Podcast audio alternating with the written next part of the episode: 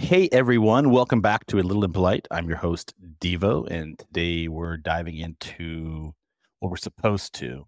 Had a brief offline conversation that was not related to the topic I had intended to go to, but I promise we'll get back to it. But my idea today was to go into the uncharted territories of the subconscious and borrow from a little Carl Jung and my expert today. Things are a little raw in the subconscious and sometimes a lot impolite, depending upon our perspective. But I know what you're thinking. Sounds a bit intense, but trust me, when I first started down this journey of shadow work, I sort of felt the same way. I'm like, what is this stuff and how am I supposed to come to terms with it? So, if you've been following along any particular episode of the show, you know that we sort of touch on that a lot and we take on topics that are sometimes a bit impolite, if you will, but sensitive and some topics that a lot of people are really just afraid to have conversations about because a lot of times they deal with our own shadows and our own context and all the trauma that we carry with us. And we do carry a lot of trauma which i had no idea that was a thing until i really started going into this hole. So you know that i've had my own dance with this inner shadow these egos these sneaky beliefs that you don't even really realize they're pulling your strings. So for me, you know, I'm in my 40s. We're talking about decades of conditioning, inherited ideas about success and, and security and self worth. Um, so all of these came crashing down around on me around 10, 10ish years ago because I had some uh, pretty epic failures in the sense of my context at the time. They didn't turn out to be failures, they turned out to be catalysts for change for me. But these dances I did with these shadows, as painful as they were, they they ended up, like I said, becoming a catalyst that really drove me towards how do I say really better understanding myself and able to sort of take a look at myself introspectively and understand where I was the one causing the problems for my own life. And when you take the time to hold this, hold yourself up to these mirrors and and see really truly see the patterns that govern your actions, it becomes this cathartic gut wrenching realization. It's almost like personal therapy that you're giving yourself. And, and there's no playbook to navigate around it, really. It's just, and it never ends, really. It's like every single day is, is sort of a life hack of having to try to figure out your shit and come to terms with who you are and and the learned context of everything that you are. So, anyway, it's, it's a continuous journey for me of unraveling and understanding and rebuilding and unraveling and understanding and rebuilding. And I thought it would be really fun to have a conversation today with this context of shadow work and just sort of the idea of how do we come to terms with sort of our own drama. So I'm welcomed today by Thais Gibson, and she is a trailblazer in personal development and the subconscious mind. Um, her innovative approach to attachment theory, which is something we're probably going to touch a lot on today, is really going to, at least for me, it's really illuminated my understanding of how I've been really um, stalking her on Instagram and, and YouTube. She's got a really prolific YouTube show, but it really has started to illuminate my understanding of how our past influences our present and how we can harness this knowledge to redefine our future, I guess, if you will. Before I bring her into the studio, she's sitting in the green room right now. She has a bazillion different degrees or certifications across psychological disciplines, and, and she's drawn on this knowledge to create what her integrated attachment theory, which we're going to talk about. She has a book called Attachment Theory: A Guide to Strengthening the Relationships in Your Life, which I'm going to talk a lot about that because I can always use some help in relationships.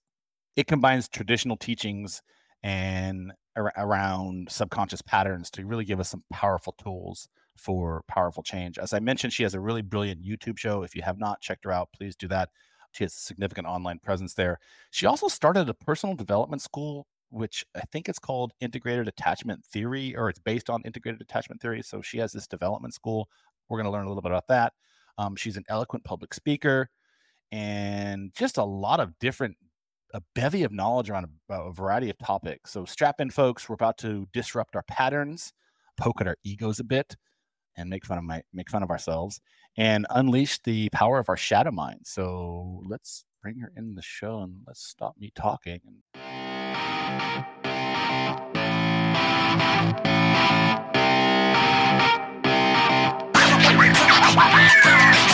Welcome to Unlearn Everything, where we take you on a journey beyond convention. Every week, we challenge the familiar, confront biases, and dismantle the narratives that bind us. This podcast is a haven for critical thought where thinkers and doers come together to question and redefine the world around us. Through candid discussions and spirited debates, we uncover the unspoken, rethinking what we know about life, work, and society. Unlearn Everything is not just a dialogue. It's a solution to the echo chambers that limit us. It's where we expand our minds and enrich our understanding. So if you're ready to challenge the status quo and embrace a new perspective, join us.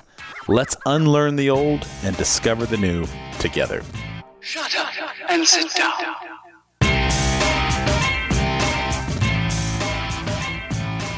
Welcome. How you doing? I'm great. Thank you for having me. I'm honored. You heard my introduction. That's not what we started off in our first conversation with. So at some point, we'll go back around to our first conversation because that's really interesting to me. But I thought we'd start the show off today centered around your expertise because, you know, this is you are the guest and I want to learn from you. So I think I'd like to start it off with one of my favorite psychologists. His name is Carl Jung. Um, for those of you who don't know him, I'm sure you've heard of me talk about him a bit. But there's a quote that I read from him a few years back, and this is probably like 10 years ago. And it really resonated with me. And I don't even know where I read it. I came across it on an Instagram post or a banner. Who knows? You know, those things that's sort of like when the student is ready, the message arrives type of thing. Because I, I, really truly believe in that, which is the, sort of centered around the conversation we are just having that intersection between what do we create and manifest versus like what's already intended for us. I don't really understand those two where they end and one the other other begins. But the quote was until you make the unconscious conscious, it will, it will direct, direct and you will call it state. That's one of my favorite quotes, literally. Sorry to interrupt you, but I No, I love that you know it and finished it because it was a game changer for me. So yeah. I guess my question to start things off is you're obviously a, a Jungian fan, I'm I'm assuming. Yes. Yeah, definitely. Yeah. So tell me a little bit, if you can, just set the stage for, for our listeners, who you are, how you got here.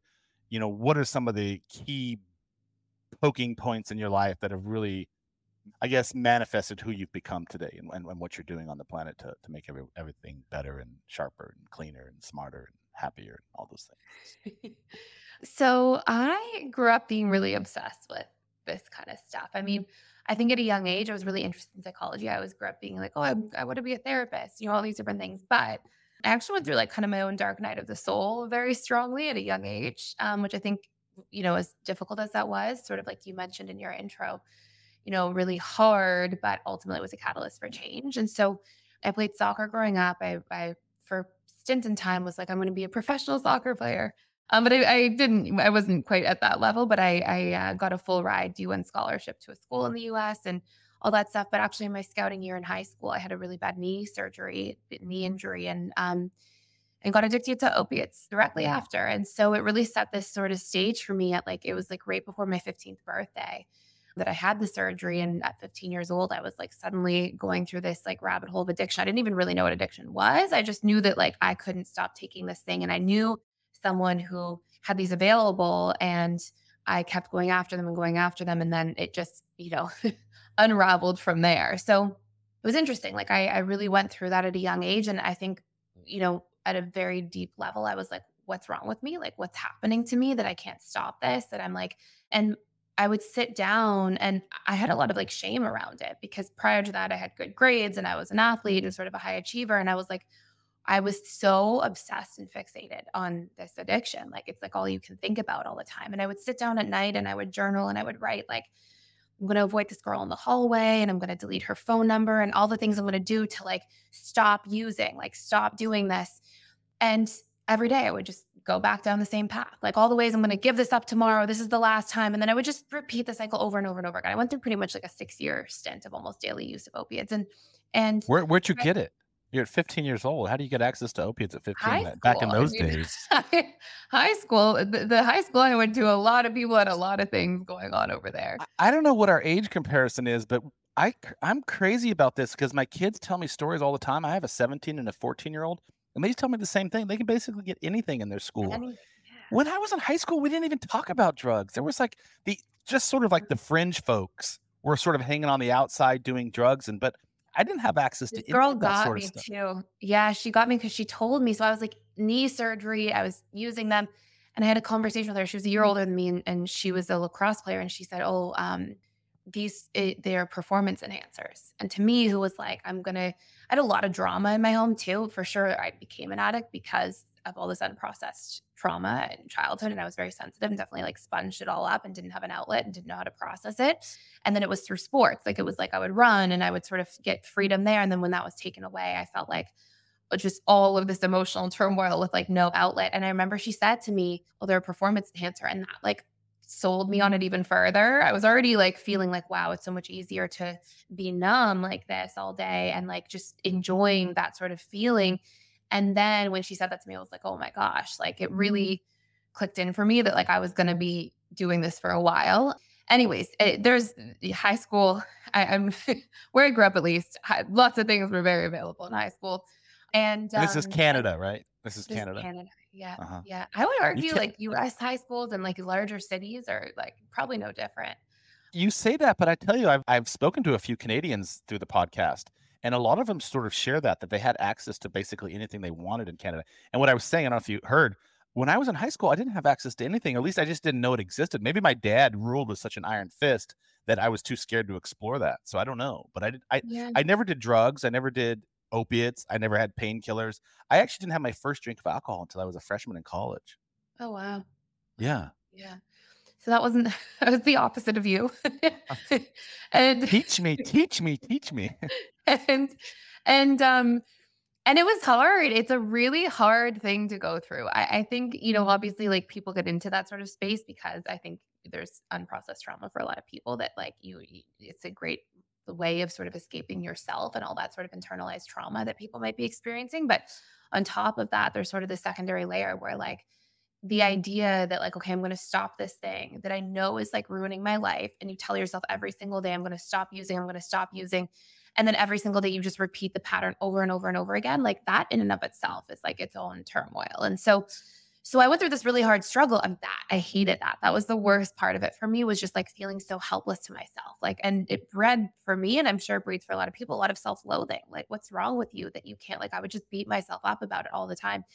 So I was high functioning enough. I still got a soccer scholarship, not to like a big school, but just to like a smaller D1 conference. And, and uh, things got a lot worse for me before they got better. But, but I was in a class right before rock bottom for me. And and somebody said to me, Oh, the conscious mind can't outwill or overpower the subconscious mind.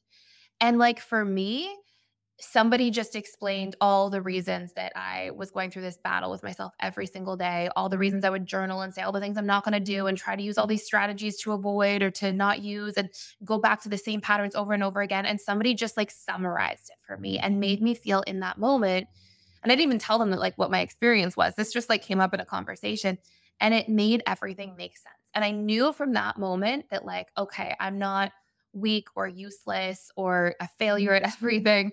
I am going through a battle between my conscious and subconscious mind. And my subconscious mind, for whatever reason, wants to numb pain.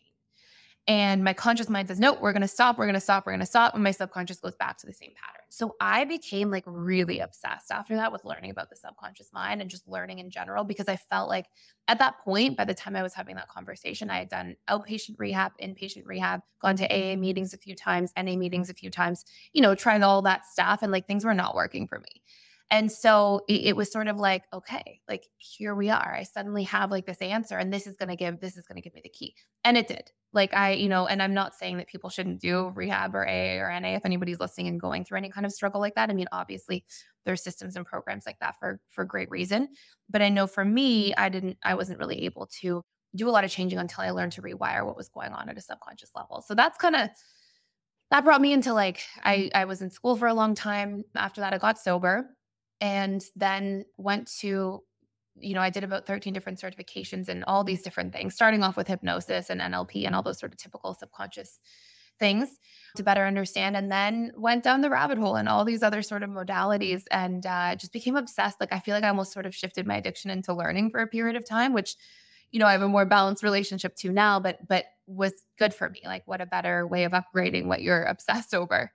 And uh, I was so passionate about it. I just started giving workshops for free to people before I was even finished school. I was just like just public speaking for free, like just somebody listen, like these why is nobody talking about the subconscious mind where do you do that um, what kind of stuff were you doing free lectures i would I would like rent space at a library, host things on like Meetup, Eventbrite, just like put my own events together. And uh and it started with like 10 people came and then eventually like 100 people would come and I was like 21, 22 years old and just sort of sharing these things at the time.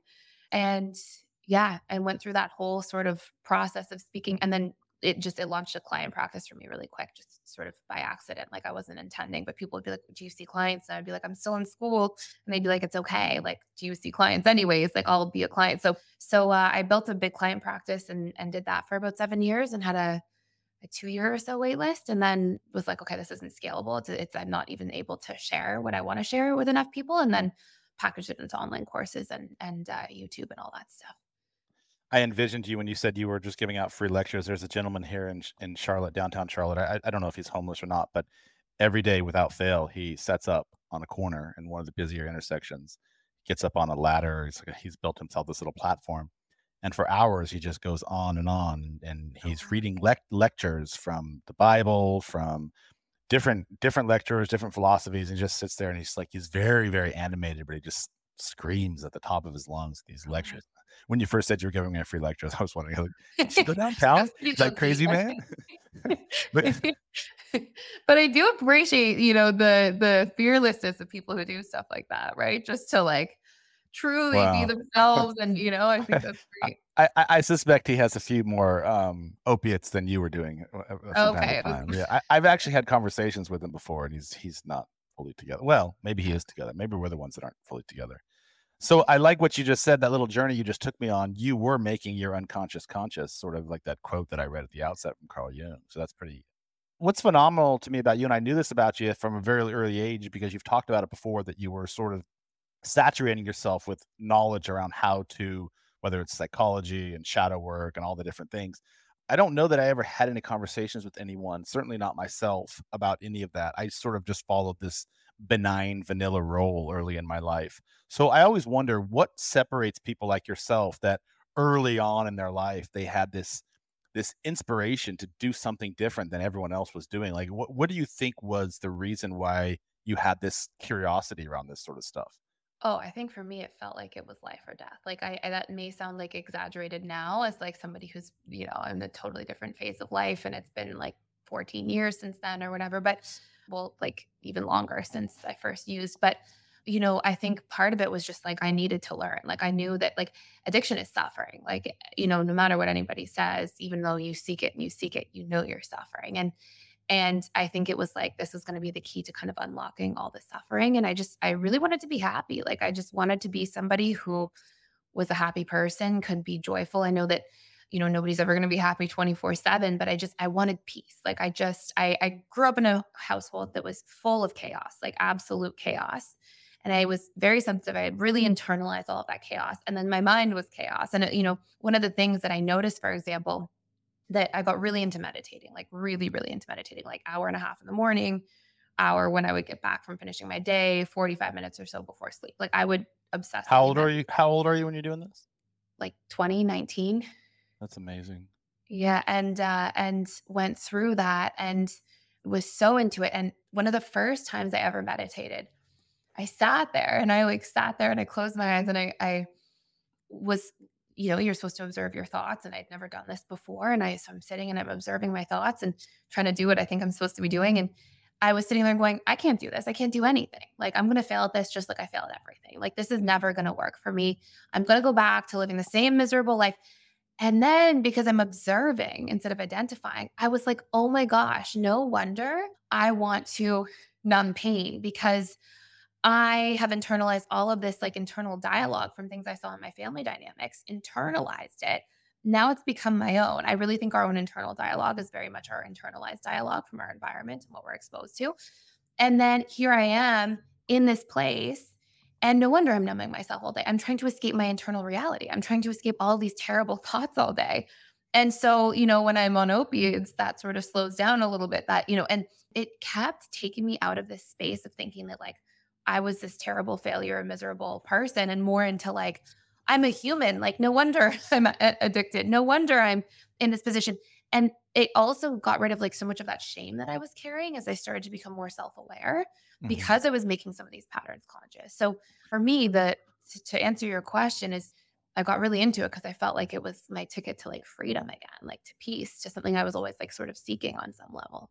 I always find it fascinating that humans have to be, for the most part, have to be pushed up against some threshold of, in your case, death possibly, to make changes. And and maybe that's just the point of everything. Like you may, I, I suppose you can be proactive about that, but then it draws back to the whole polarity. Like, how do you know that you need help with anything before you actually have something happen to you that forces you to recognize that you need help with something? Are you familiar? Because I'm not, and, I, and I've started to dive into this. What actually happens neurologically when you take drugs like marijuana or opiates? You know, in your case, to numb this pain, this negativity that you were feeling. What, what actually happens when you're doing that? In terms of what? Like in terms of like what? What is it? What I know it's a hallucinogenic, and there's and it's repressants and suppressants and all those things. But what's actually happening that's altering the pathway of of critical thinking or the pathway of of conscious versus subconscious thinking? Like, I don't really understand what drugs do to someone's mind. I think just in a very simplistic way, like what's happening is that you're numbing, right? Like you're numbing and it's causing you to lower your inhibitions in, in all ways, depending on the drug, right? But to various degrees. And I think that in that, like, I'll, I'll tell you a story that I think of when I think of this. And this, in a sense, was my story, not as extreme because I was much younger when I went through a lot of this battle. But I always think of this this man. So I had this client and he came to me and he was an alcoholic. And he was trying to get sober, same kind of path, like, you know, tried rehab, all these different things. Nothing was really working. He came to me and he said, you know, I've, I've done everything. He, he was in his like mid 40s at the time. And I, you know, first session sat down with him, asked him a little bit about his life story. And he said, you know, he was really successful until he was about 25, like really interested in like financial literacy, financial independence at a young age, actually launched a really successful startup right out of college, was making like, you know, great income, all these different things, never drank because he saw his father drink and, and struggle a lot with alcohol. And he said he was never going to drink. Got married, had his first kids, and in his late 20s, he was like, "You know what? My life's great. Like why not try? You know, I'm going to have, you know, some some alcohol, that's fine." But he said the entire time so much of what was motivating him was like that he was pushing himself, pushing himself, pressuring himself, pressuring himself. Always felt like he was under the gun, which is part of why he worked so hard and part of that came from like the way his father conditioned him. And he said his first drink of alcohol, he was like all of these things that he carried, like these sort of like, you know, social insecurities, all these different dynamics, immediately numbed. Like he was like, oh, they they dropped off. Like, you know, it's very obvious. Like you talk about lowering inhibitions, all these different things. But he said he felt more social, more confident, had such a fun time, was able, to be present in the moment, wasn't feeling like he was under pressure. And so what happens to talk about the subconscious mind is like we store things and we get deeply imprinted by by emotional associations. So we the way the subconscious gets reprogrammed is through repetition plus emotion. But if we are programmed with enough emotion, we can get an immediate imprint. So like you could imagine just to illustrate that somebody in a car accident, God forbid, and you know, as they get in the car accident, they get out of the car the next day, they're like, I can't get back in the car. So just the how emotional that one instance was can create an, an immediate imprint at the subconscious level. So you think of addicts, right? Or you think of alcohol, it's, you know, and in his case, what's happening is in that first instance, the positive emotion is so strong about alcohol that it creates this automatic program. Okay, alcohol equals euphoric. Eh, There's something called euphoric recall as well, right? That where we like recall at the, the way we were initially imprinted. It's where you hear terms like chasing the dragon, or you know, it's all representing euphoric recall and subconscious imprinting.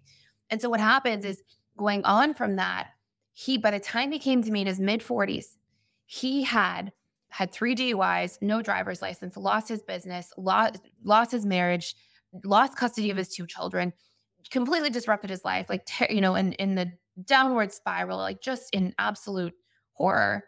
But because the subconscious is programmed initially with the imprints from alcohol, and because usually when we have a painful instance, the subconscious doesn't tie it back to the alcohol itself, right? Like if you think of a hangover, for example, you drink, you feel your hangover the next day, your subconscious doesn't tie that to alcohol. It's not getting imprinted with alcohol. It's the mm. next day. There's no emotional association to make back to alcohol, right? Because the time horizon has passed.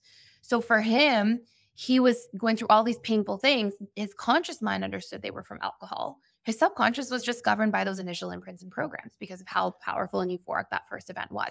And that's sort of like what's happening to people in terms of programming at a subconscious level is that we are getting imprinted by a drug, by alcohol, by whatever it is. And then, unless we actually can use our conscious mind to go in and recondition those associations, knowing that they're about alcohol or the drug itself, what happens instead to people is they can just carry those programs for for the long haul have all these painful events their subconscious isn't linking it back to the alcohol or to the drugs. And so we just continuously repeat those patterns. So, what I heard you say from that, and my takeaway from it are two things.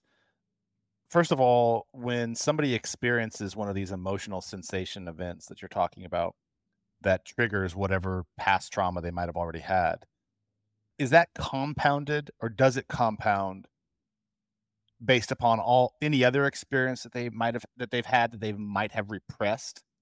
And so when that one emotional trigger occurs, there might have been a bunch of other incidences that they that they held on to, but they didn't they weren't aware of them. They were just somehow buried deep within their con- their context of their their shadow. But then that one trigger occurs. Does that multiply, compound itself based upon all the other ones, and it sort of becomes a cascade waterfall of triggers of all the other ones? Yeah, so so there's two sort of separate things. So the first thing is every time we do something, the first time we have an experience of something, we form imprints about it, right? And if we've got mm-hmm. really strong positive associations, it now becomes a program, and programs are hard to break. So, for example, if if I, you know, have my first drink, right? Let's just say, and in that moment, I have such a euphoric experience and I let go of a lot of the trauma I was carrying in that moment. Like I'm not thinking all these painful thoughts about myself. I'm more present in the moment. I'm more self confident all of my imprints and my programs are actually going to form really positive emotional associations, which is going to get me hooked. Right. Mm, mhm. So that's one thing that's happening. The second thing that's happening is after that initial experience, when like we have a program that's so positively associated with the drug, with alcohol, it's actually really difficult to break that program, even if you have painful events that occur after, because your subconscious isn't making those painful events about the the drug or the alcohol. So let's just use alcohol as a simple example. So let's say I drink, I have that same experience, like, wow, euphoria, like this is such an incredible experience, I make all these positive emotional associations. I'm now programmed to think alcohol is like the best thing ever. Then I can get in car accidents, DUIs, all these other things, God forbid.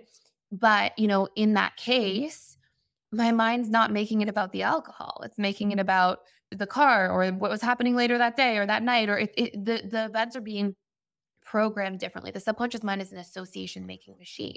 They're, so- they're almost manipulating it a bit because you had one because you had one prior experience that was positive. It's manipulating any ensuing events to make it be negative or dissociated with something else. Yes, associated with something else. Exactly. So that first so that first impression becomes sort of the primal impression and then anything after that becomes you dissociate it and your subconscious says oh no no it's not this it has to be something else Exactly, because it's a program. So once we have a pre-existing program about something, it's actually hard to like we have to specifically go in and reprogram that exact thing and learn how to isolate it. Otherwise, you're just- consciously Yes. Yes, consciously, and then use tools that actually mm. engage the subconscious mind in the process.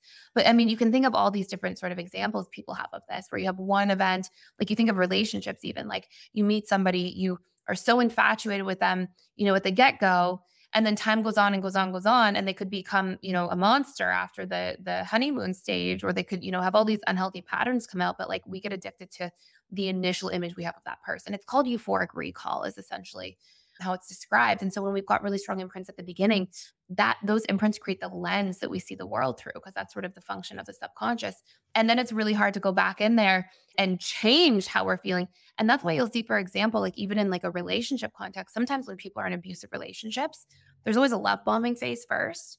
Then they get hooked on the person, and then time goes on, and then it's often not until there's something that's so traumatic with that person that creates such strong, terrible imprints of, to oppose the original imprints that we'll actually see somebody leave. And people can stay for a very long time.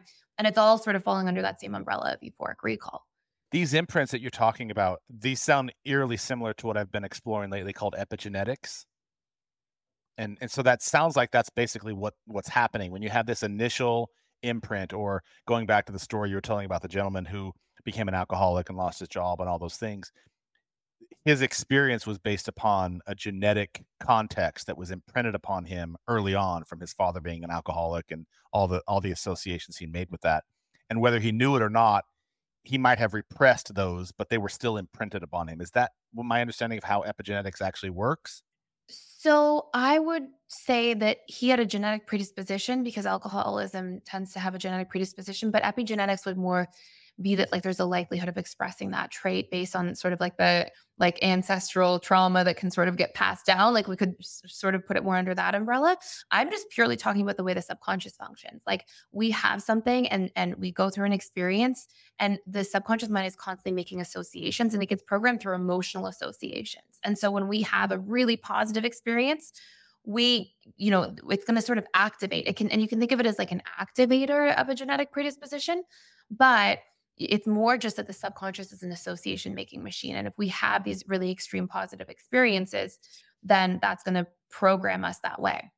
Now, because he saw that in his family, you could make the argument that he would have already been carrying a lot of his own trauma around dad being an alcoholic. And so he might have this dynamic of, of you know he's got these these different wounds and things that are more likely to cause him to have the the need to numb or to escape and we could make the argument that he still has that genetic predisposition or the epigenetic sort of inheritance of that likelihood of things occurring. But I'm just purely talking like the activating mechanism itself is like how strong of emotional imprints we form around something we do. These imprints, I, I'm, I'm going to switch gears for a second and I, I want to go into relationships because you talk a lot about that. And this whole idea of the fear of being alone or attachment theory and solitude, all these sorts of things.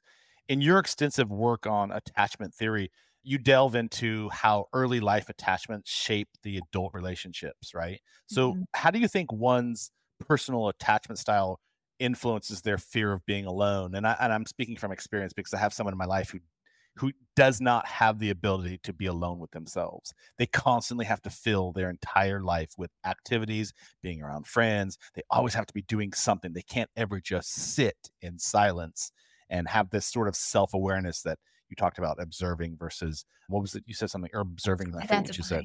Yeah, observing versus identifying. So Mhm. they they don't have the ability to just sit and observe. So how much is their childhood responsible for forming the basis of this context now today? Yeah, I would say tremendously responsible. So we go through childhood and another way we sort of get these imprints is like when when we have trauma. So trauma not necessarily being these like extreme traumas, but just something we can't properly emotionally process or comprehend. The mind seeks certainty at a subconscious level. So what we do is we make meaning out of it. So like let's say for example, I'll I'll speak to, you know, this maybe person in your life let's say as a child they grew up in an environment where like they had really loving parents but the parents worked a lot and they had she had to go stay with the grandparents or there was a lot of inconsistency that happened or a parent left the household if there's any either real or perceived abandonment that takes place then what's going to end up happening is that person's going to have this the mind gives meaning to things so the subconscious will go okay well i'm going to be abandoned or i'm feeling left alone and so when we give this meaning and it has strong emotion, especially if there's repetition of it, even if it's small things over time, we start to form these ideas about ourselves. I am the person that will be abandoned. I am the person that that will be alone. I am the person that is not good enough or rejected or excluded if I don't have all these social friends and this big network. And so, you know, what happens is based on the way we interpret our childhood, it creates these subconscious belief systems that we have about ourselves. We call these our core wounds and when these core wounds are activated, we'll do everything we can to avoid them. So somebody could feel, you know, this fear of being alone again if they felt alone in childhood, or this fear of being abandoned if they felt abandoned in childhood. So we do all these things to cope from them as adults, right? To Yeah. to fine tune all of our coping mechanisms, make sure we're never alone, we're always busy because we're actually you know, objectively sitting with yourself isn't a scary thing. But if we have all this stored negative emotion around it, because as a child it felt sad, it felt defeating, mm-hmm. it felt lonely, then we'll do all these things as adults to escape those things. So she might be the anxiously attached person, perhaps. I want to explore her in a second, if, if you may, because none of the things that you said did she go through. Okay. Oh, I, I I must have led on to something because it is a she, but I, I, don't, I don't recall saying that. So interesting that you picked up on that. I myself fit the criteria of everything you just said a second ago. Uh, I grew up, uh, and, and I've, I've been working on this for years now, but I grew up in that abandonment lifestyle. My parents, I'm one of 12 kids, so I didn't ever get any Wow. attention from my parents. It, like literally was a fight for just, you know, a hug. And my dad was my dad was highly abusive and I've talked about this, I won't beat that dead horse, but my mother didn't really have a role in my life in the sense that, you know, she, she was just basically a transporter and a feeder and a baby birther. Like she didn't have any authority or autonomy. And and for whatever reason, I grew up with this whole idea of scarcity and abandonment. And I didn't realize that until I started doing this work. And I don't really quite understand where it all originated from. But I'm wondering if you wouldn't pretend to be sort of like my counselor here for a second. And, and if I come to you with this sort of idea that I have this idea of, of abandonment, I have this fear of abandonment of like whether it's in relationships, whether it's with friendships, whether it's with scarcity around my job, whatever it is. And then I've dealt with all these things now. But in your perspective and in your context and expertise, if I were to come to you with that, how would you sort of diagnose, if that's the right way to ask that question, where my trauma, my context originally stemmed from? Yeah. Okay. Ask so me some questions. it's a big question. Okay. So can I give you some some in order to ask you any questions, I have to give you context first. So so first thing, so there's four attachment styles. Every person has an attachment style. There's a securely attached style, and securely attached styles are they grow up with healthy emotional modeling for trust, for communication, for expression of emotion, for relying on others and allowing themselves to be relied on. So they see a lot of healthy human dynamics and relationships. Most people nowadays are not securely attached. Then we have three insecure styles. On one end of the continuum, So securely is the win-win. It's it's it's like the Yeah. ideal scenario. Right? Yeah, There's no and- there's no downside to being securely attached. Like you can't be overly secure. And I'm just Exactly. general, okay. Exactly. Yeah. Right. And so and and a lot of it's like, you know, we can dig into like the nitty-gritty. I don't want to go on for too long about it, but like they have a lot of approach-oriented behaviors from caregivers. So as children, when they cry, caregivers come try to soothe them. Hmm. As they get older and they express their needs, like let's say a secure child says is crying because they want candy at 11 p.m. Like the parent might come to the child and say, honey, I know you want candy, but it's late. You know, if you eat everything tomorrow, we get you to school on time and you eat all your dinner, we can maybe have a little bit of candy tomorrow. So even though the need is completely, you know, irrational from an objective point of view, ch- children shouldn't be eating candy at 11 mm. Yeah. p.m. The caregiver will still validate the need, express empathy towards the need, negotiate, communicate about the need. So these children learn all these like healthy emotional expression, reliance, confidence in self to express emotion, to express needs, learned that it's safe to have boundaries as well. I mean, there's a lot of like secure attached behaviors. Statistically, securely attached people end up in loving relationships that last significantly more than insecurely attached individuals. Then we have our insecure ones. We have three of them. You can think of them as sort of opposite ends of the continuum. You're going to be the middle one, I can tell you right now. We'll come back to that. So you're going to, so on one side, and you may relate to some of these behaviors, but you'll probably relate to a little bit of both, my guess would be. On one side, we have anxious preoccupied. So anxious preoccupied attachment style is the fear of abandonment attachment style. Usually there's a lot of inconsistency in childhood. The funny thing is that anxious preoccupied stuff can also really fly under the radar where like, you know, the parents are really loving, but they work a lot and and you know, there can be these small things because remember it's repetition and emotion that programs the subconscious and makes those imprints. So they can it doesn't have to be this huge overt abandonment trauma. It can just be these like small things over time that build up. And so this individual, if there's a lot of inconsistency in the home, they grow up to fear abandonment, fear being alone, fear this dynamic of of feeling not good enough, rejected, excluded. They tend to like really need to be around people all the time. They they, you know, because it's their way of coping. And you'll see as a general rule that they really struggle with boundaries and they don't have much of a strong sense of self. Their sense of self is largely established through their external relationships to others. Now, on the flip end of the continuum, you have your dismissive avoidant. This is they're, they're the opposite. They usually grow up with a lot, a lot of childhood emotional neglect. Again, it can definitely be something that flies under the radar. It doesn't have to be really overt. Like it can be foods on the table, there's structure, but you know, the child comes home from school and he says, Mom, I had a bad day. And the mom's like, Oh, don't cry, be strong, you know, don't be weak, you know, big men don't cry. You know, mm-hmm. there can be a lot of messaging that's just like complete avoidance of emotional discussion or emotional attunement um, because the caregivers are unavailable or actual shaming of, of the emotions itself. So they, it constitutes as this emotional neglect. Because a child growing up in that home is completely wired for emotional connection, what's going to end up happening, because all children are wired for it, is they constantly yearn for it and they constantly feel rejected by it. and children can't understand that it's not about them they make it me they make it mean usually like oh something's wrong with me that that i can't get my needs met so they usually carry a lot of internalized shame if they go through childhood emotional neglect so as adults these are the individuals in relationships that you get close to them everything's great as soon as they're too close they need to run away because they're scared of being vulnerable like that again and they assume it's only going to lead to bad outcomes these individuals will like keep a lot of space from people they don't like being vulnerable they often don't really know how to emotionally connect for long periods of time, and they'll sabotage a lot of more in depth relationships. Then we have a third. The third is the fearful avoidant. This is what I was as well. The fearful avoidant usually grows up in turmoil. And so it can mm-hmm. be, you know, in my case, for example, my parents just had really extreme fights a lot. Like child service would, would come to my home, like just all these sort of chaotic things.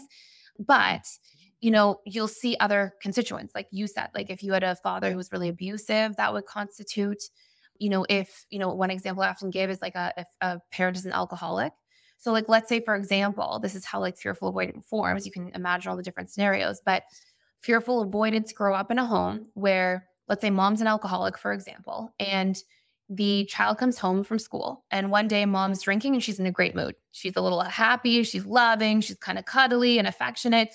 Another day, mom's drinking, she's really angry. She's angry drunk. She's like, you know, abusive, harsh, critical, cruel with her words. Another day, she's sobering up and she feels terribly guilty about her actions. So she's kind, she's loving, she's sweet. Another day, she's sobering up, but she's going through withdrawals and she's just having like a terrible time, grumpy, really harsh, really critical. There is never a way for that child to create a proper attachment strategy because everything is chaos all the time. The anxious attachment, when their parents are there, they're loving, so they can count on that. The dismissive avoidant, the parents are emotionally unavailable all the time, so they can count on that. The fearful avoidant, you're constantly walking on eggshells. You never know when the other shoe is going to drop. There's chaos, there's all these different things. But fearful avoidants get programmed to think that love is good because sometimes mom is nice and mom is sweet and there's good moments, but love is also pain. And there's also really painful, harsh, scary moments at the same time. Usually, the fearful avoidant attachment style happens the most with the more trauma there is in the home. And it causes somebody to have both the anxious and avoidant side. So they'll have times where they feel that abandonment, not wanting to be alone, and other times where they mm-hmm. need to, especially when they're triggered or under stress, shut everybody out, shut down, push away. And they're usually the person as an adult that's like really hot and cold in relationships. Until, of course, you know, we can do the work on these things because these things are also changeable and healable. And it sounds like, th- does that one relate to you a little bit more, the fearful avoidant? I, I originally was relating to dismissive avoidant, but as you started talking more about fearful avoidant, I'm that one, and I and I already knew that as well because I'd been studying this as well. Thank you. I've been studying some of your work, so uh, and reading your book and all that. So I, I w- I'm very much in line with three and four. Chaos was the norm in my family, and while I don't think there was any alcoholism or drugs involved, I, you know, um, I, well, I've, noticed abuse is even more severe. Heavy abuse. Yeah psycho psychological abuse, emotional abuse, physical abuse, and you, you mentioned something that really really resonated with me. You I could never form any sort of attachment theory to anything because my mom was unavailable yeah. and was only there to console me after something, like, you know, just hugging and loving me. Um, she tried her best, but even that would get dismissed by her husband, my father, yeah. if she did too much doting on me. And and my dad did other that sort of stuff that you just talked about all the time which was you know dismissing my emotions. I wasn't allowed to cry. I'd actually get beaten if i cried more like all kinds of crazy shit. So yeah. all right so we, we've diagnosed me and i want to go back to this person we were talking about at the beginning. So because it's one of my children i'm just going to tell you that okay. she cannot be alone so since we're talking about this sort of stuff how much has my subconscious or my epigenetics or whatever it is, that imprint that I've taken on had an impact on who she is and compounded by the fact that she and her my mother and I were divorced. We got divorced when she was five, four between four and five. And so you mentioned I forget which one it was. Um, anxious. Yeah, anxious yeah, because there was no there was a lot of inconsistency in her parenting. How much has that played a role in who she is today in this this attachment style that she has around never being able to be alone? Um, probably a massive role. It's everything. Yeah. yeah, like because you know how we get programmed at the deepest level is we get programmed through what we see repeatedly, what we hear repeatedly, and what we have firsthand experiences of. So she can have a genetic predisposition or an epigenetic, you know, sort of trajectory, like a thread going through there, but it's ultimately activated by a person's experiences, right? Like, I just want to say one other thing before I finish that is that, like, trauma is passed down because trauma is like almost contagious in its own way, right? We can't help it. Yeah.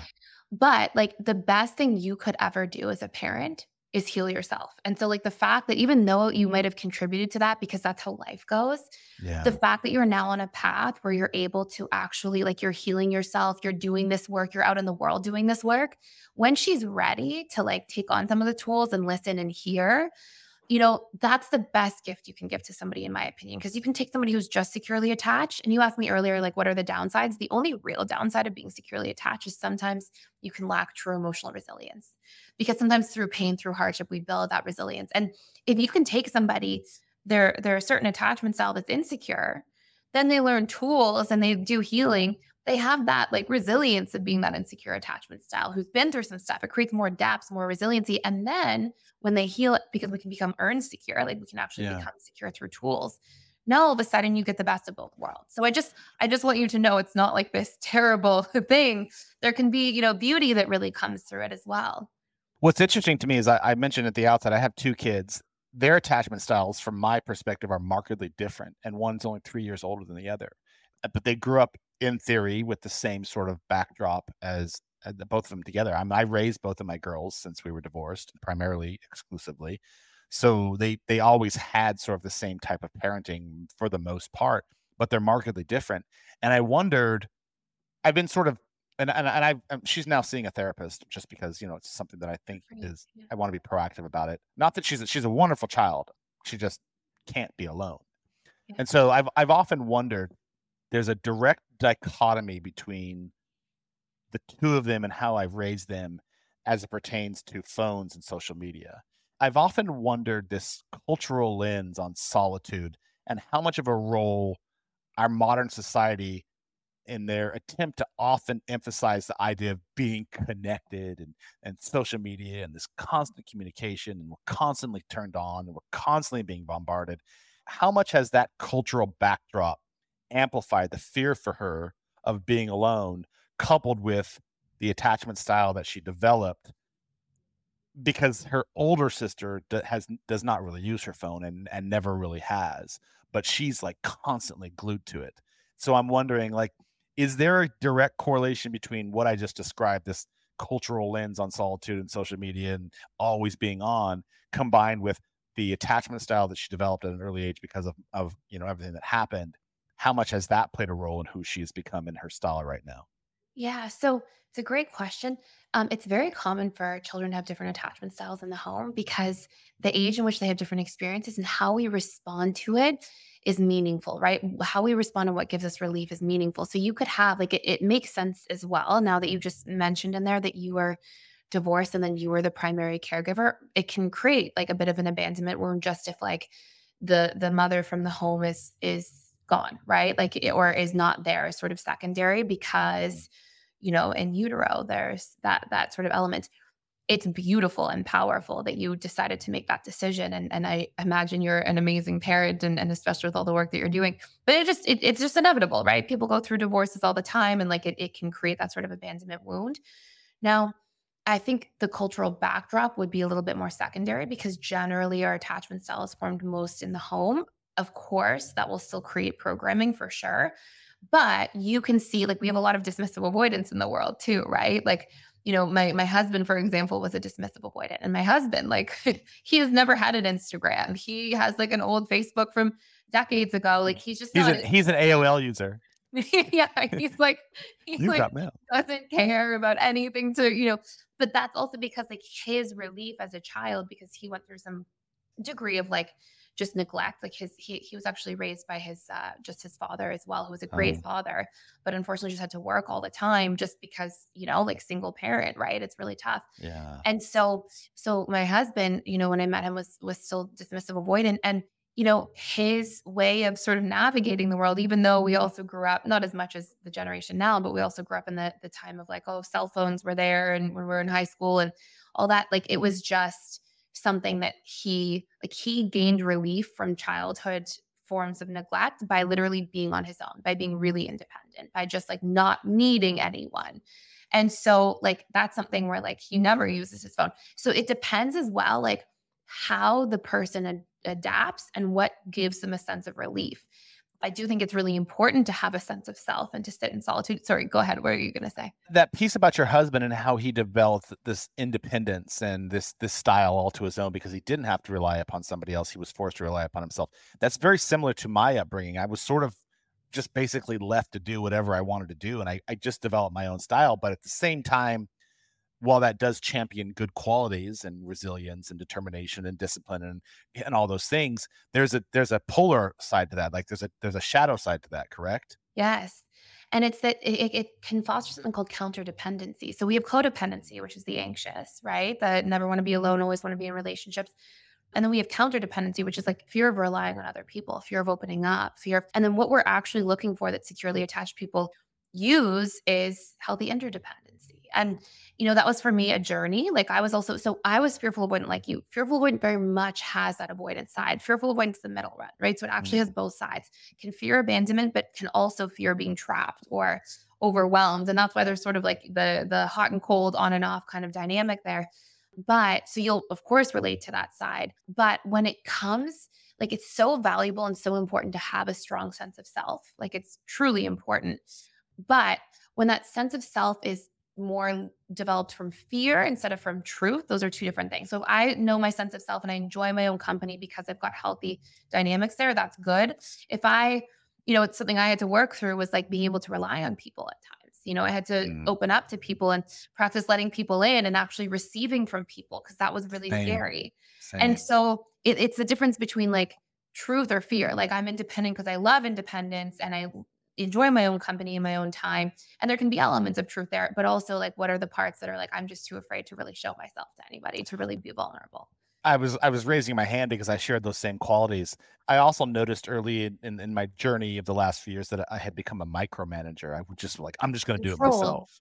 Yeah, and, and it yeah. really really yielded itself in my business early on because I was like, I'm the CEO. I'm, yeah. I'm just going to do it myself. And I refuse. And like I would hire people, oh, yeah. but they just couldn't do it quick enough. They couldn't do it fast enough. They couldn't do it the way I did it. And I was like, ah, fuck it. I'm just going to take it over. And, and what happened is like it just became self-capitulating. Like the more I did it, the more I pushed people away, the more I would lose good employees, the more I was like getting buried because I couldn't actually take on all the things. But totally. but I was like, oh no, I'm the CEO. I'm gonna I'm gonna work through this because I'm disciplined and I had to stand on my own all these years. And I'm fucking if anyone else is gonna tell me I can't because I can fucking do it. And so like meanwhile. Yeah. Meanwhile, meanwhile, like shit's falling everywhere.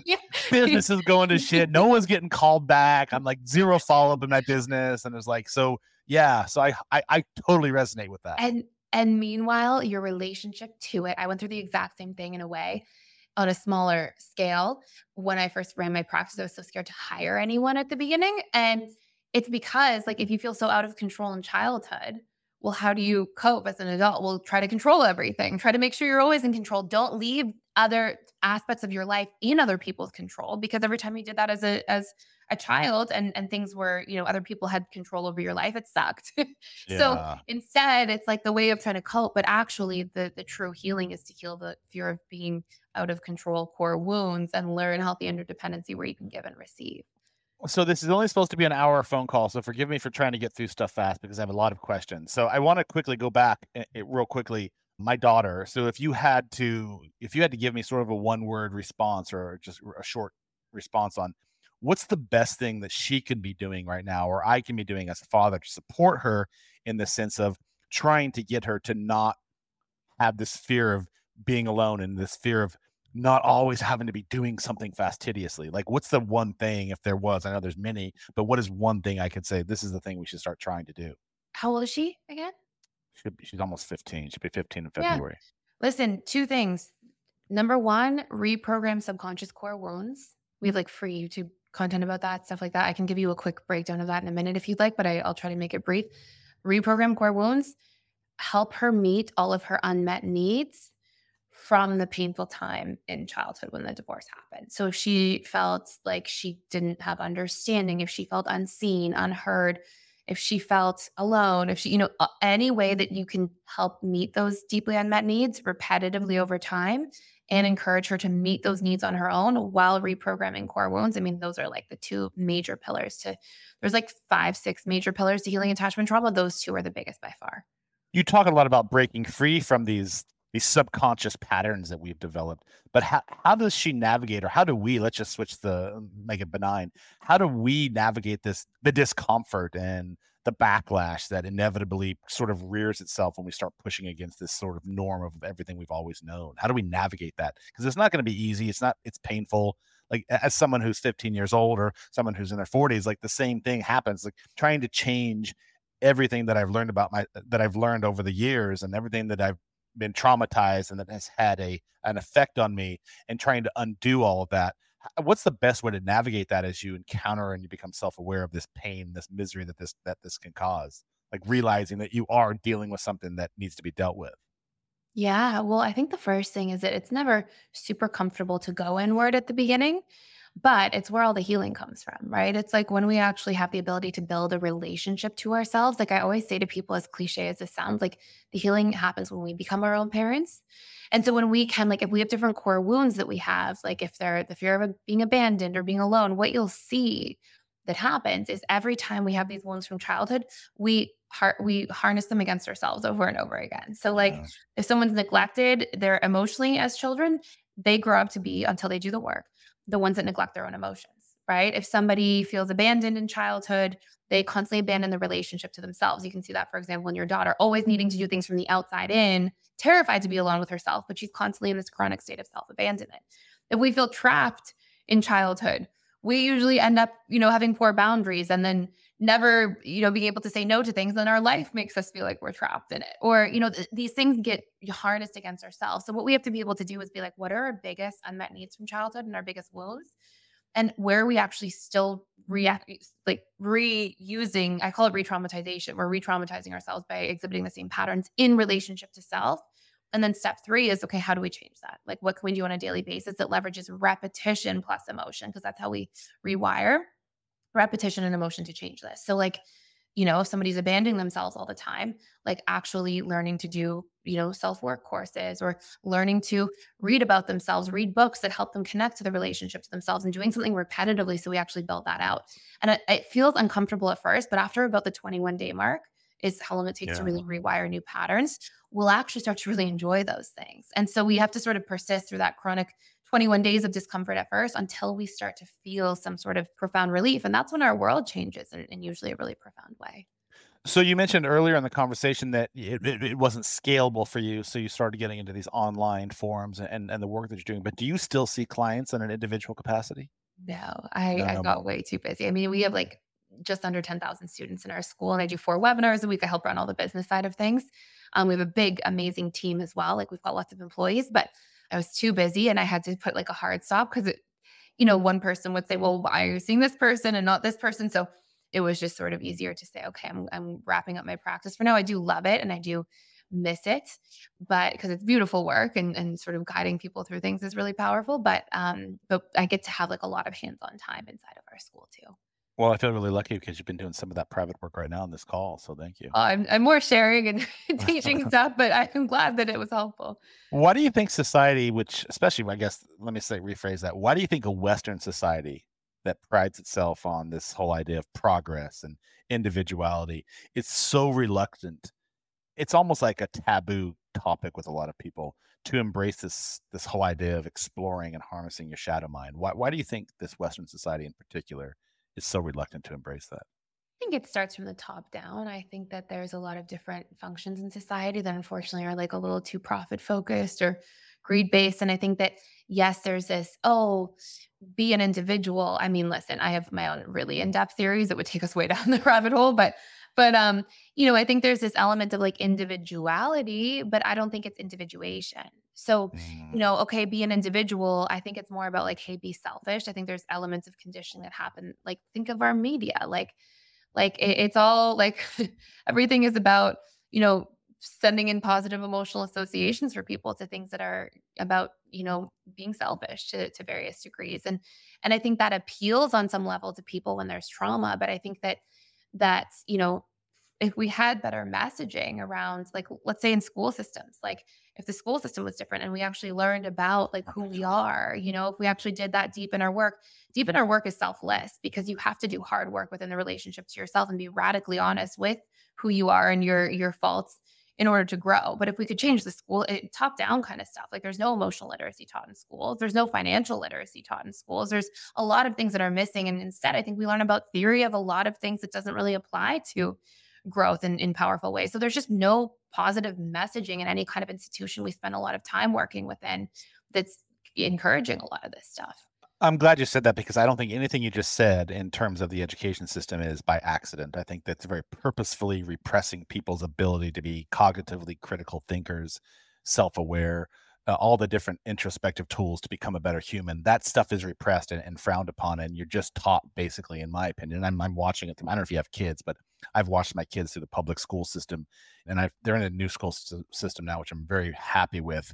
Um, it's still public, but um, I moved them intentionally because the programming that was being embedded in their in their minds while they sit for eight hours in a row, a militarized row, just rote memorizing and parroting back nonsensical theories and nonsensical data and stuff that they're probably never going to use instead of collectively learning to become better humans and think and yeah. critically analyze stuff and creatively analyze things. So I don't think any of it is by accident at all. And I think I think something dangerous, like, and maybe dangerous is too dramatic of a word, but something that, like, you know, because I work in the relationship realm a lot and like you see tons of people in abusive relationships, like, there's a difference between being an obedient person and being a good person. Like, oh and God, yes. the school system really conditions obedience, but like, it's always the obedient people that fall prey to really challenging dynamics because they're out of tune with their own emotions. They're not able to like consider their own boundaries if you're constantly so obedient.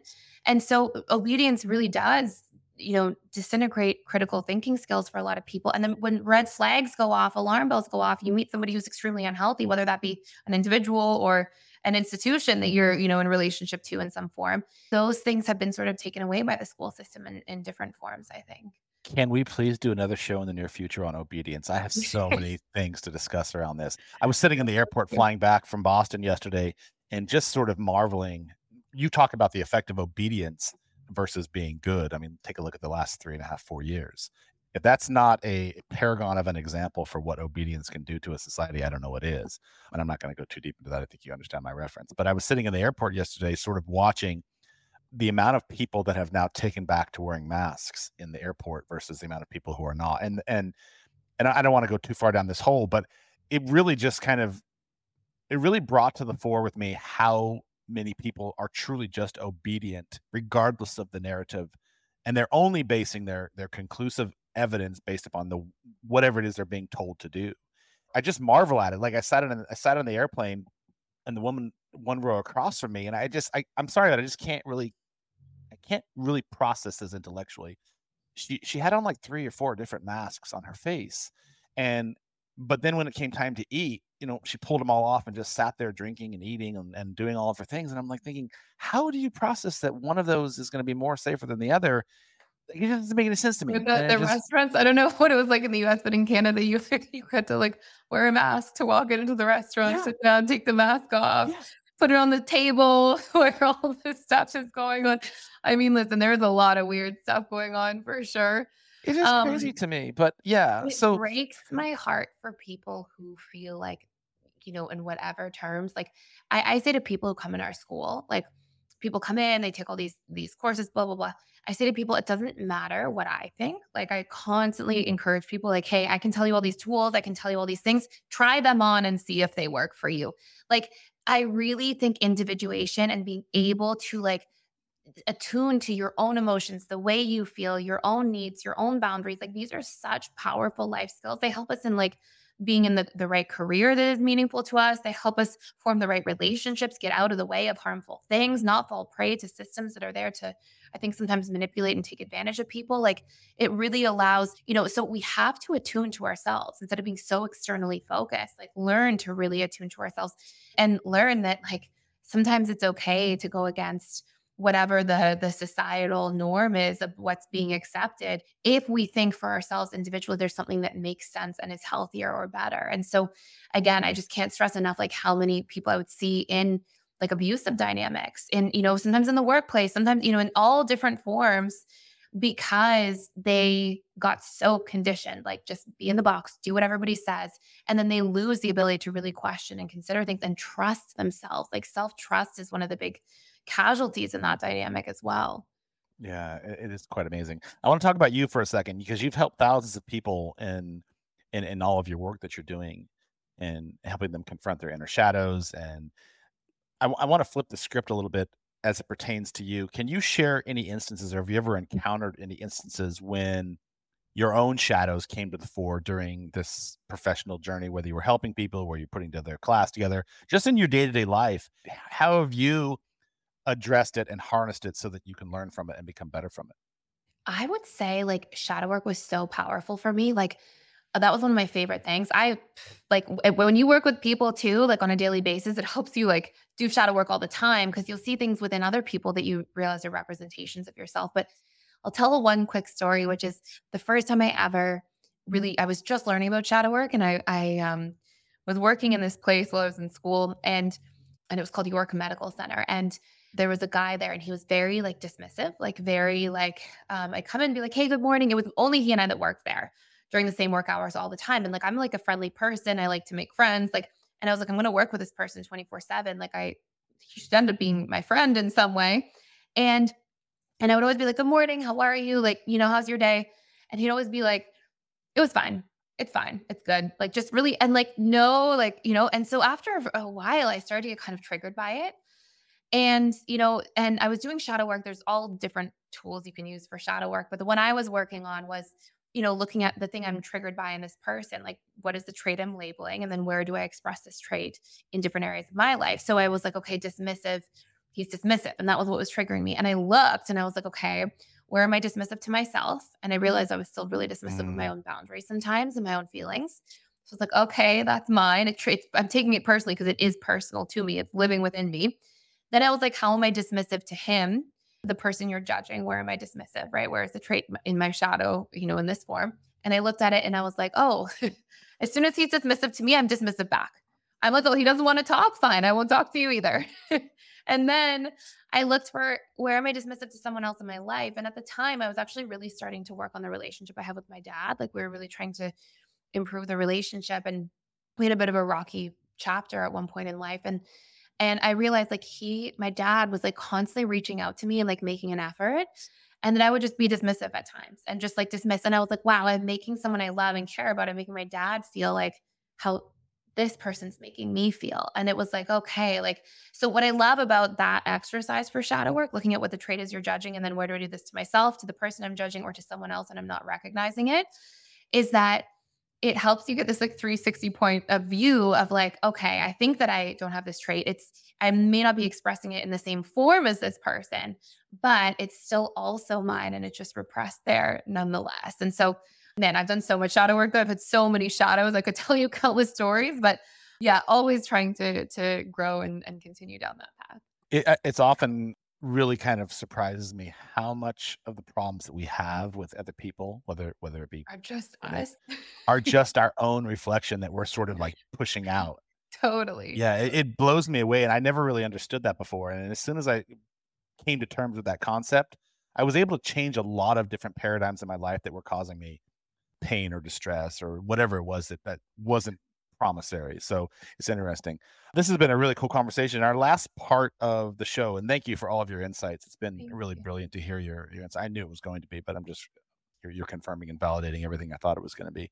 Um, I like to do a little thing with all of my guests. It's sort of a hot seat and they're questions that are centered around you, your world, your ethos, all the things you're doing, but you don't get a lot of chance to answer them. So just, you know, first first response pops to head. You want to play this little game with me? Yeah, totally. All right, cool. So I prepared a few notes on some things, but um, my first question is sort of if you had to switch your attachment style because you've you've talked about four different attachment styles and a, a, a variety of different things associated with that. If you had to switch your attachment style for just one month, what would that be and why?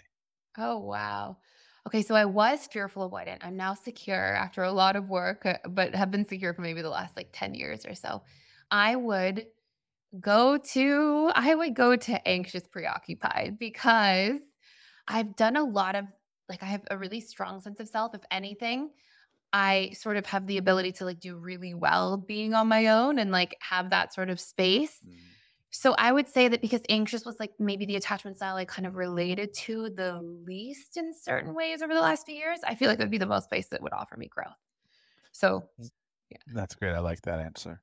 What is one relationship truth that is widely accepted by society, but you wholeheartedly disagree with?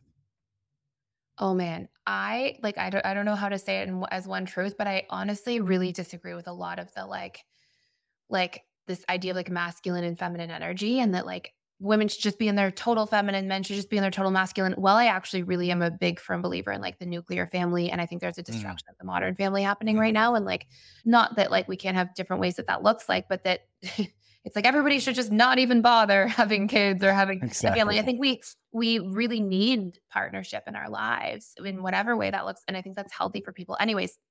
But I do think that the missing piece there is that people may have more like masculine or feminine energy, but I actually believe that like our job as human beings is to foster like an equal, not equal balance, it'll always sort of lean one way, but foster a healthy balance, a healthy relationship to both sides of our own energy Absolutely.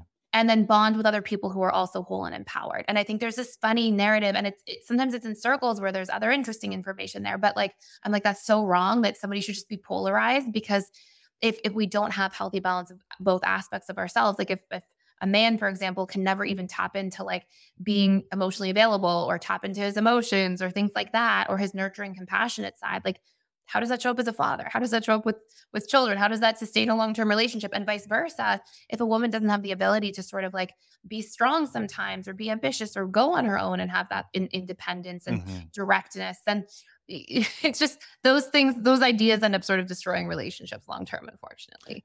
Yeah, if there was if there was one self-evident truth, and I'll get back to your questions because I know you're excited about them. If there was one self-evident truth I learned of, of being a single father raising two girls is that the critical need for that partnership, the nuclear family that you referenced, and and being able to have I don't really I don't agree with you. Sorry, I, I I do agree with you I don't agree with what a lot of people say, like having this perfect balance, because it's never really a perfect balance. It's it, you're going to be moving the scales up and down between Yeah. the feminine energy and the masculine energy. It's just every situation and every construct requires some sort of different response. But if there, if I had one argument to make for a nuclear family, a marriage, it would be able to be able to provide your children not only the consistency of of that space, but that masculine and feminine energy both Mhm. being cultivated in in the children's lives. And and I, I yeah, so That foundation of like you have a secure space to go back to, you can trust like parents, you have somebody to go to, to rely on like all of those things. I think they teach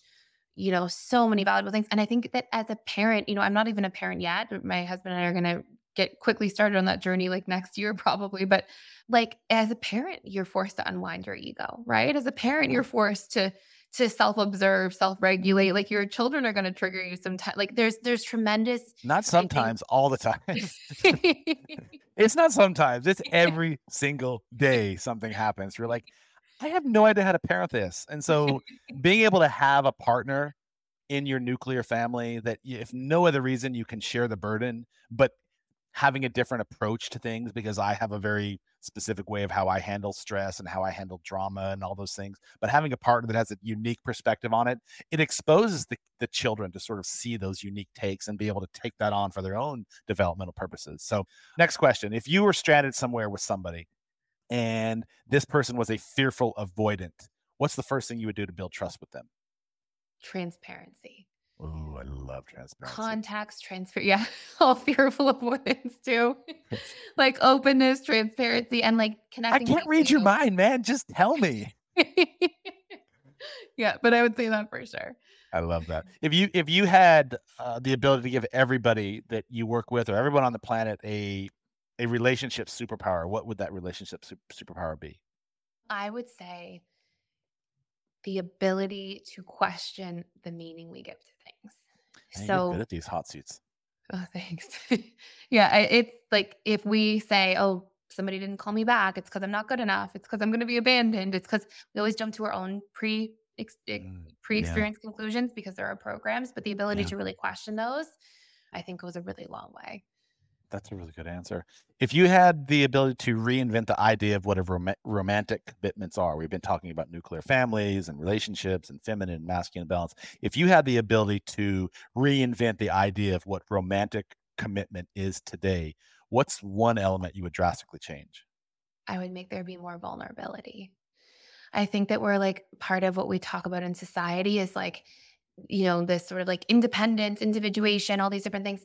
But in proper commitment, it's required that there is vulnerability. Like both people have to get to see and know each other. And I think in in the the idea of commitment we have today, it's like, you know, two people get in a marriage, settle in.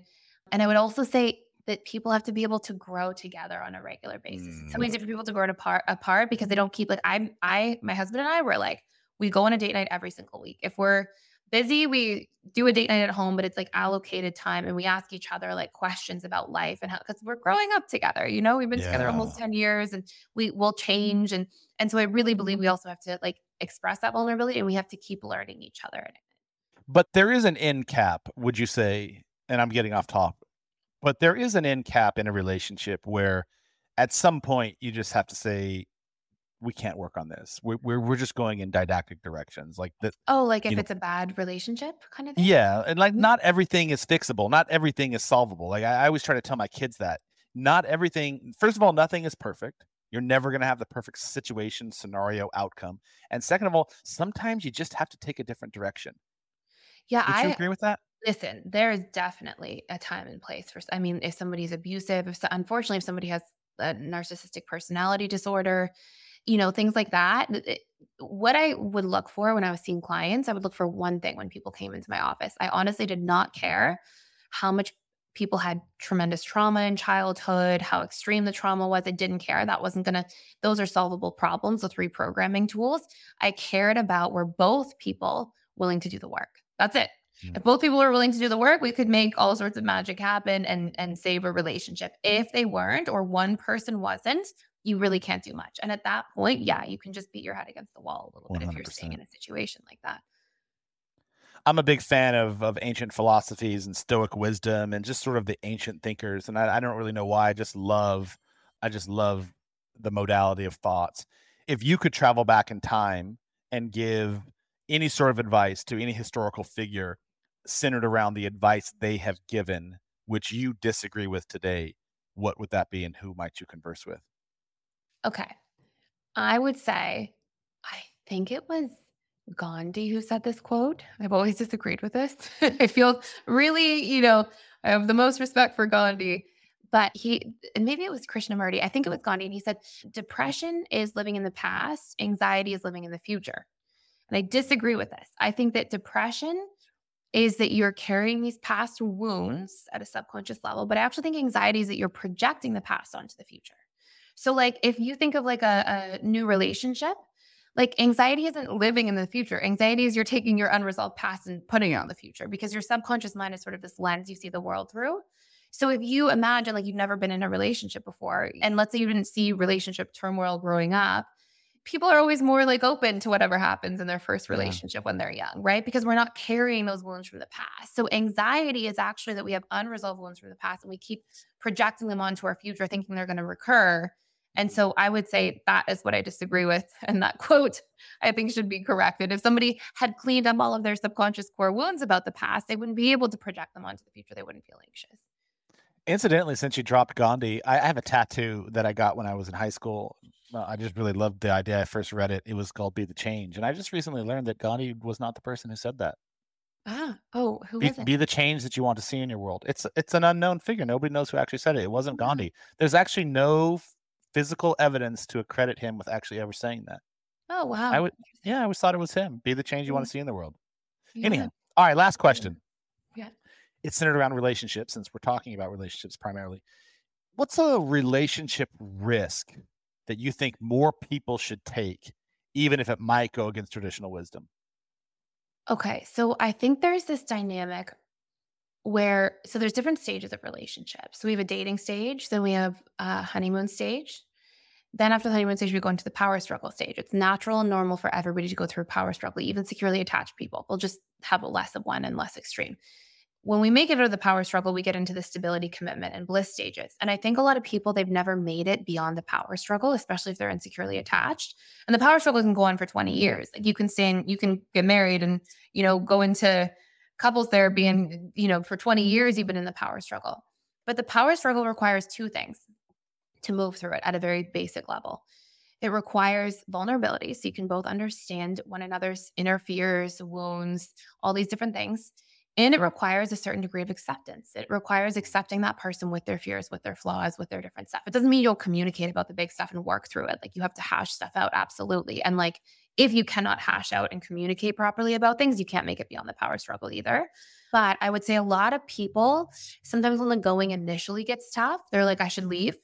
And like, again, there's definitely context where somebody's not willing to do the work, you go. But when you start working on something with somebody, it's not going to be perfect all the time because we're kind of reprogramming each other through repetition of what we need mm. and, and how we are. And I think of our our attachment style sort of being like a subconscious set of rules, like for love.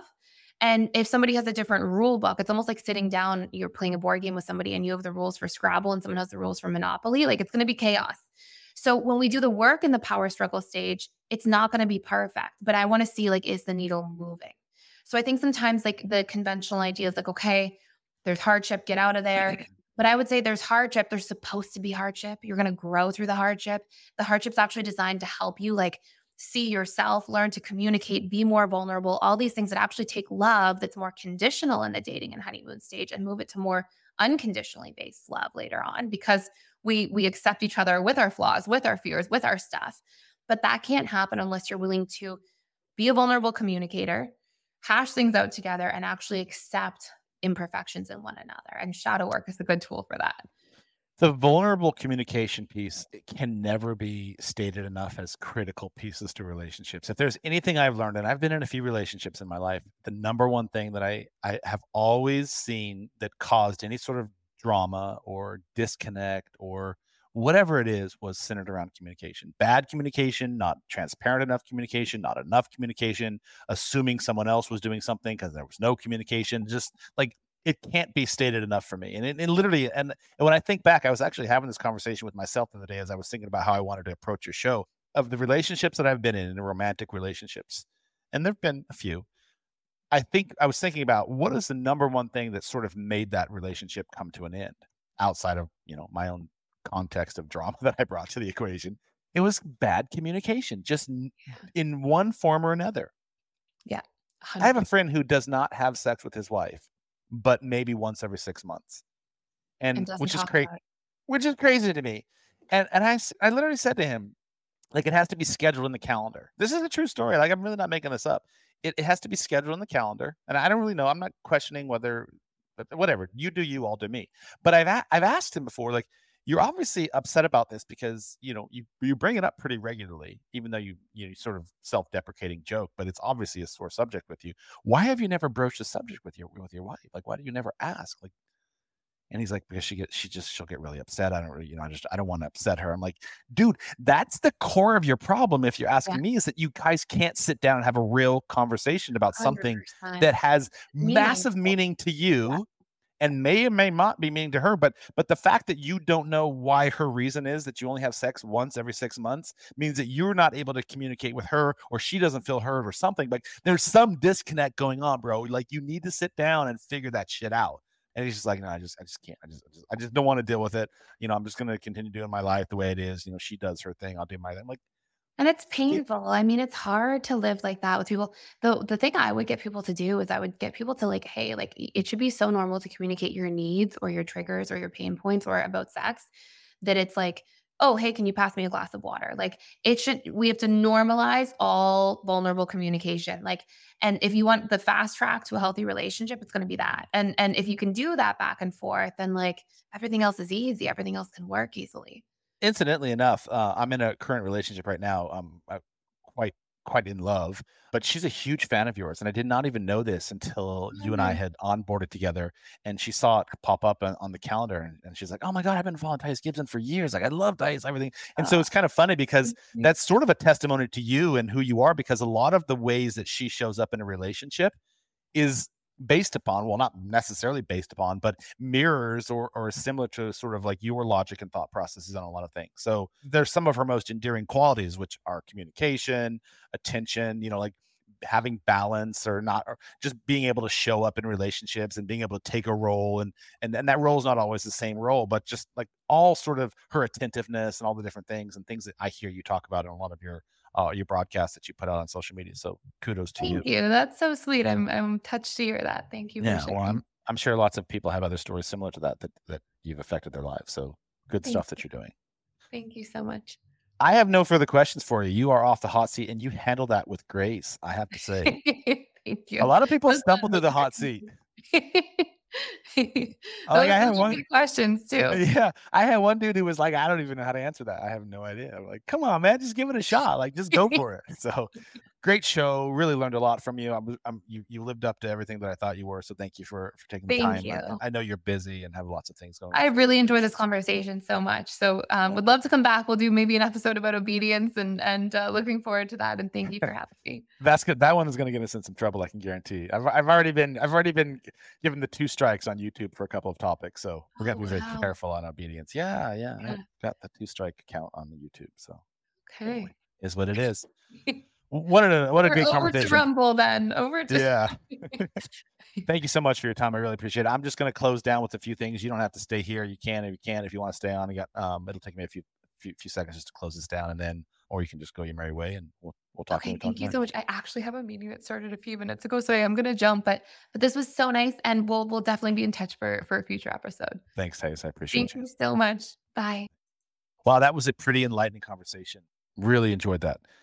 Thais truly offers a fresh perspective on relationships and self growth, uh, merging both these lived experience and scientific insights and years of studying and all the things that she brings to the table. So, um, really fantastic. For those of you who have been inspired by today's conversation, and I hope you have, and you're looking to dive deeper into Thais Gibson's work, just go on YouTube, uh, Thais, T H A I S, and we'll put it in the show notes below.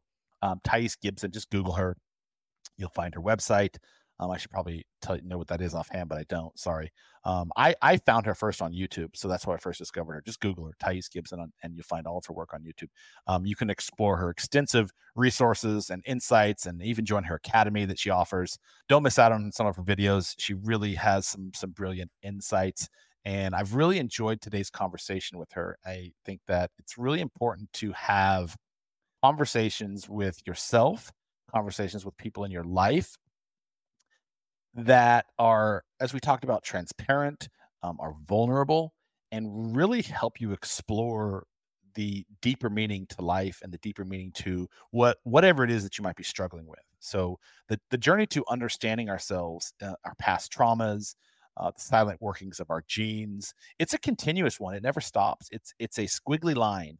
It's a it's not just a path of self awareness, but also of self liberation. I, I think for me, the biggest change that I've ever seen in my life in in terms of how I show up in relationships, how I parent, how I operate my business, it really came around the path of sort of a self-liberation. And and the way I got to that self-liberation was by deprogramming all of the things that I had learned, learned behaviors, learned traumas, learned learning patterns that had gotten me by.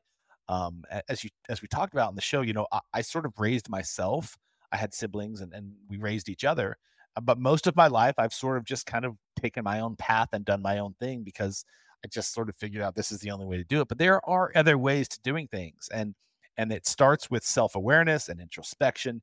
And what that leads to is this this this this I this sort of concept of liberating yourselves from the dogma and the programs that we are that we are embedded with subconsciously most of our lives. And as I said at the outset, we have to, with with the quote from Carl Jung, we have to consciously unbridge ourselves and un- unbridge ourselves from our unconscious patterns before we can do that. So, as we continue to seek these answers, let's remember that every discovery, every relation, revelation, everything that we learn about ourselves, it brings us one step closer to living a life that's more aligned, more authentic, and more truly our own. So, thank you, Thais Gibson, for shedding light on areas that often remain in the shadows and for reminding us of the beauty of introspection and the strength that lies in our vulnerability. Until we meet again in the next episode, remember to stay curious, be kind, and don't shy away from just being a tad impolite in your quest for truth. Take care and see you soon. If you enjoyed this episode, please consider leaving us a review on Apple, Spotify, or wherever you listen to your podcast. Your feedback helps us grow and continue to bring you thought provoking conversations with amazing people. To stay updated on our latest episodes and join the Little Impolite community, be sure to follow us on social media. You can find us on Twitter, Instagram, and Facebook, where we share news, updates, and even some behind the scenes content. For all of our episodes, show notes, and exclusive content, visit our website at a littleimpolite.com. And finally, don't forget to subscribe to A Little Impolite on your favorite podcast platform so you never miss an episode. Once again, thank you for tuning in. I'm Devo, and I look forward to having you join us for the next thought provoking conversation. Until then, take care and stay curious.